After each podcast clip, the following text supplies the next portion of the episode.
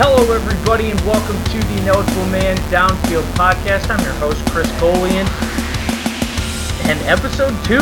Hopefully, you like the little intro music there. We're gonna try to keep adding little bits and little bits and pieces as we go. But episode two, getting underway here. If you're looking for episode one, uh, go to Anchor A N C H O R dot FM slash Chris dash Golian G O L I A N on the spelling there. Follow the show on Twitter at I am downfield.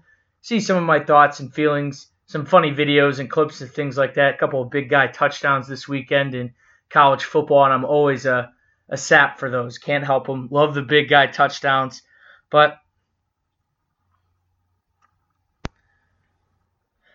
but keeping things with college football, I'm going to talk about two teams I was kind of leaning towards last week as potential college football playoff contenders from the Group of Five Conference, the American Athletic Conference, the AAC, home of the Southern Methodist University Mustangs and the University of Cincinnati Bearcats, two teams that I think have a shot. Cincinnati right now is standing at number eight in the AP Top 25 poll. SMU is at number 17, and both of them have some intriguing matchups this week. We'll start with the Friday night game, SMU taking on Tulane. They'll be on the road. Um, SMU is a six and a half point favorite. Unfortunately, they're missing two of their biggest weapons on offense in Reggie Roberson and TJ McDaniel. Roberson, a wide receiver that um, is a favorite target of quarterback Buechele, and TJ McDaniel is, is has been heading their rushing attack this season. Both of them lost their seasons due to leg injuries, so not exactly a great way to start our SMU intro for this Friday night game. Tulane has had some injuries as well, um, and just has tr- is struggling to find an identity. I think this one isn't even that close. I think SMU finds a way to light up the scoreboard and they get through this one and they cruise on to 5 and 0 really high over under in that game too. Tulane hasn't averaged too many points this season in their limited schedule, and over under set there at 64 and a half. So interesting there, but I I got to take the Mustangs. They're really hot right now. So with that, plus that I need the Mustangs to win because that sets up the the rubber match against Cincinnati next week. Speaking of Cincinnati, they're going on the road for the first time this season, going down to Tulsa, Oklahoma to take on the Tulsa Golden Hurricane football team. This is another intriguing matchup. Cincinnati has struggled with Tulsa in years past. Tulsa carrying in some momentum to this game as well with an impressive win a few weeks ago over UCF. Cincinnati is uh, is the favorite, uh, minus three in this game. Uh, right now, the Tulsa defensive line is playing pretty stout. Cincinnati has been done a great job in protection. They've only allowed 15 tackles for loss in three combined games this season. The real big X factor in this one is going to be Cincinnati quarterback Desmond Ridder. Ridder's had some ups and downs already this season. He's thrown for six touchdowns and four interceptions uh, right now, but he's the leader of the pack of this Bearcat offense, and, and they're really going to need him. Uh, last year against Tulsa, he was 12 of 22 for 172 yards and a touchdown not exactly a, a stellar performance, and they're just going to need a little bit more from him in this one. But I think the Bearcats can do it with such a stout defense. They've really been able to create pressure and, and make teams make bad decisions on offense and put their offense in a good situation. I think with a, a veteran coach like Luke Fickell and Marcus Freeman running the defense over there, this Cincinnati team is is in a good spot. They're going to be in a good situation. I think that they for all intents and purposes, will get the win down in Tulsa. I don't think it'll be easy. It'll definitely be a close one. They're going to come out of this one unscathed. They're going to move on to 4 0. And so next week we'll have SMU at 5 0 and Cincinnati at 4 0 for a rubber match. This Cincinnati team is really getting some looks for the college football playoff, and I'm excited about it. I'd love to see them do it. I'm mostly just rooting for just some sort of group of five. I want to see one of these schools, smaller schools, get in and, and make a little bit of noise. And I think Cincinnati, because of their the way that they can play defense, and they've taken their lumps against some big time opponents. Uh, last year, having a tough matchup against Ohio State, and so they have that experience, and I think that that'll serve them well, and they could make an impressive showing. if they were to get the chance to play in the college football playoff. And with the way that things are going this year, I think anything is possible. As I keep things with college football, I'd be remiss if I didn't bring this up. And I'm, I'm far from an expert on anything medically related, but the outbreaks of COVID 19 that are plaguing college football this week are pretty alarming. And it's it's kind of coming at every single level possible. Most recently, we've seen Nick Saban and Alabama athletic director Greg Byrne have tested positive. Lane Kiffin is talking about an outbreak at Ole Miss. They're having issues. LSU in Florida has been postponed because Florida has had a massive outbreak. Vanderbilt and Missouri is postponed due to uh, Vanderbilt's COVID related issues. Baylor, I saw an article recently, has reported 42 different cases among 28 players and 14 staffers. Um, they had to postpone a game against Oklahoma State. If things haven't been hard enough to continue with these problems, and I, I truthfully don't know what the answer is. Um, I don't know how realistic uh, a bubble situation for college football would be. Right now, these teams are playing just conference games, so the NCAA and the Power Five commissioners, when they agreed to play these games, were talking about sort of their own bubble by just playing conference games, and conference games, for the most part, are you know within a close radius of the state, if not within the state itself. Well, that's what they're doing, and we're still seeing the issues. The traveling, if I had to, if I had to point a finger at something, the traveling concerns are, are what are kind of plaguing these teams most likely. Now, obviously, it could be some irresponsible behavior, uh, but it's you know among students not kind of you know staying isolated and staying amongst the same group of people.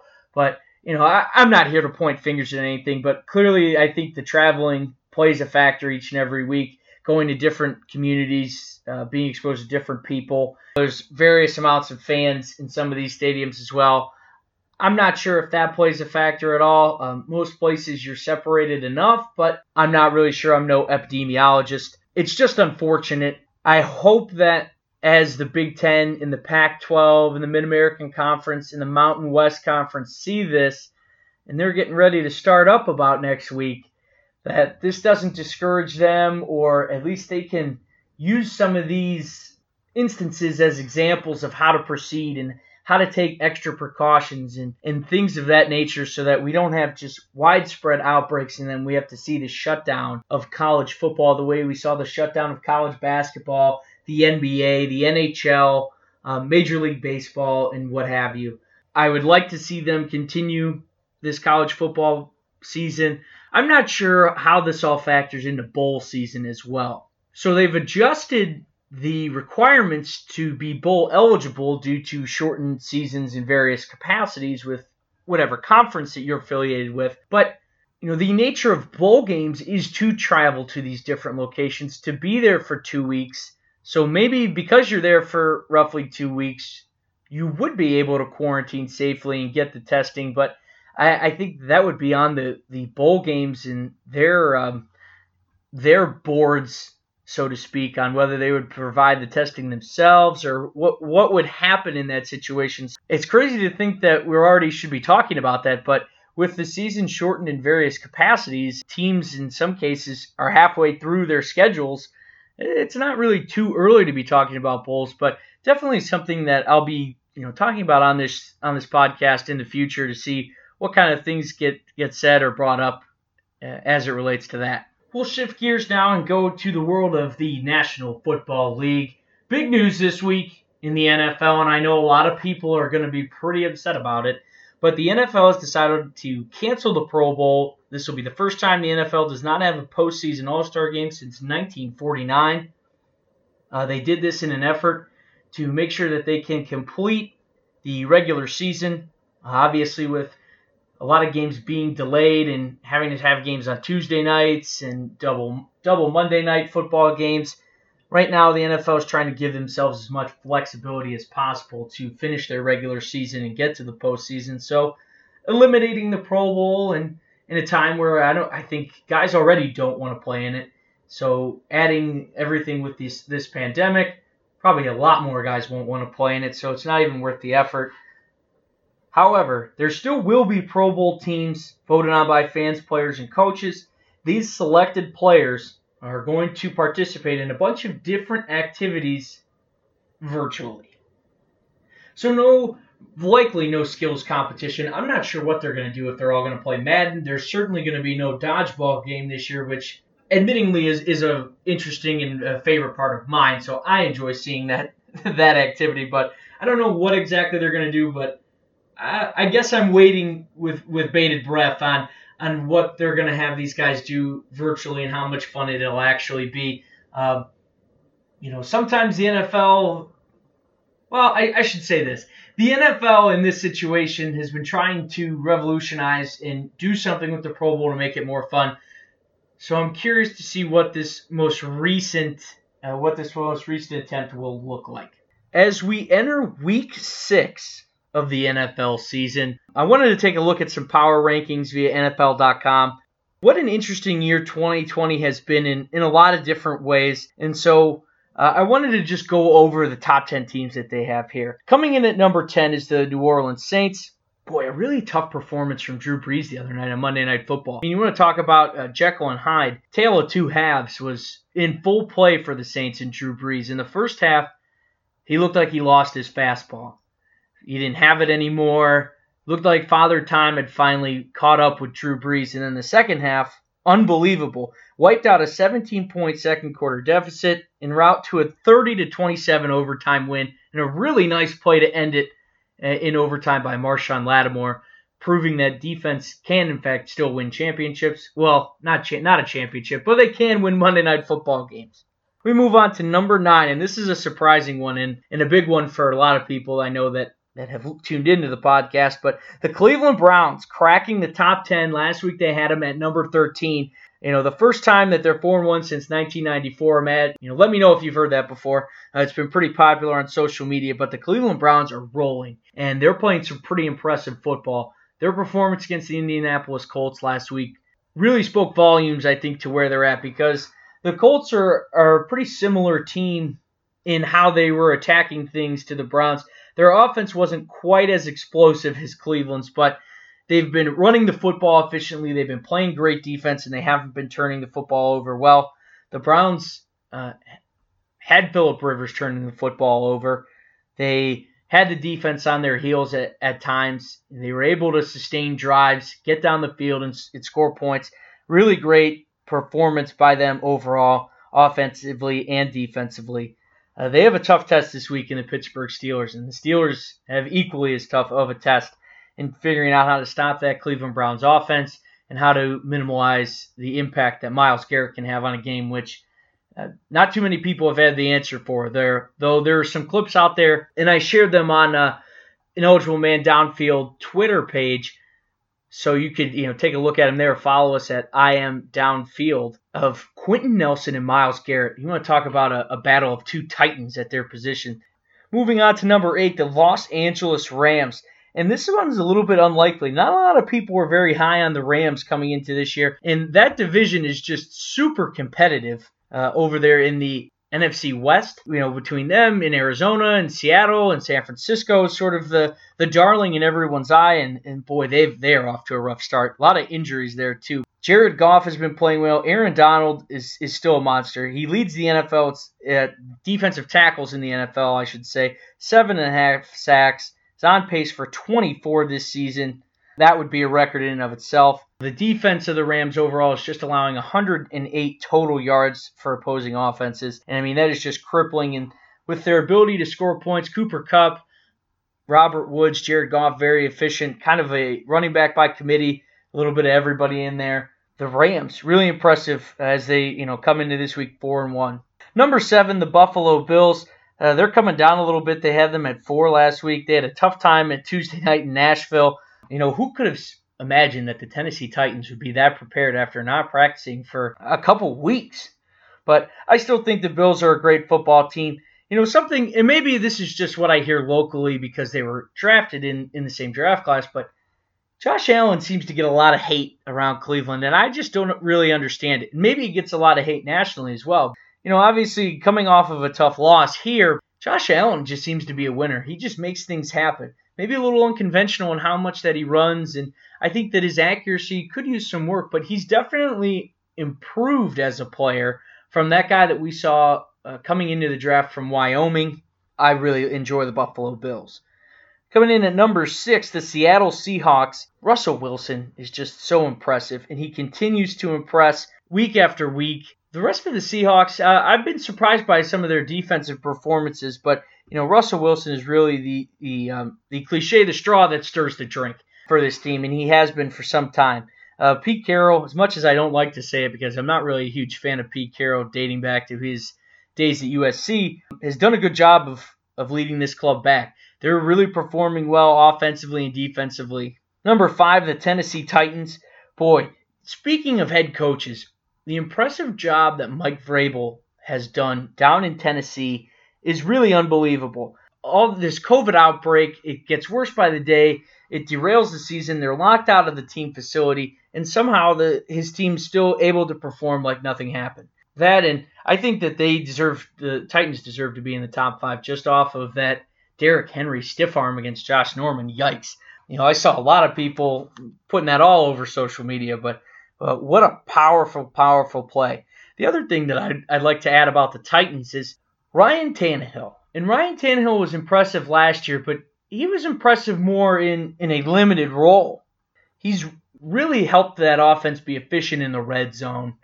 And he's looked like a completely different player than he was in Miami. It kind of makes you wonder what's what was going on down there, and a lot of people have been pointing the finger at Adam Gase. Uh, pretty easy to do now with his lack of success there with the New York Jets.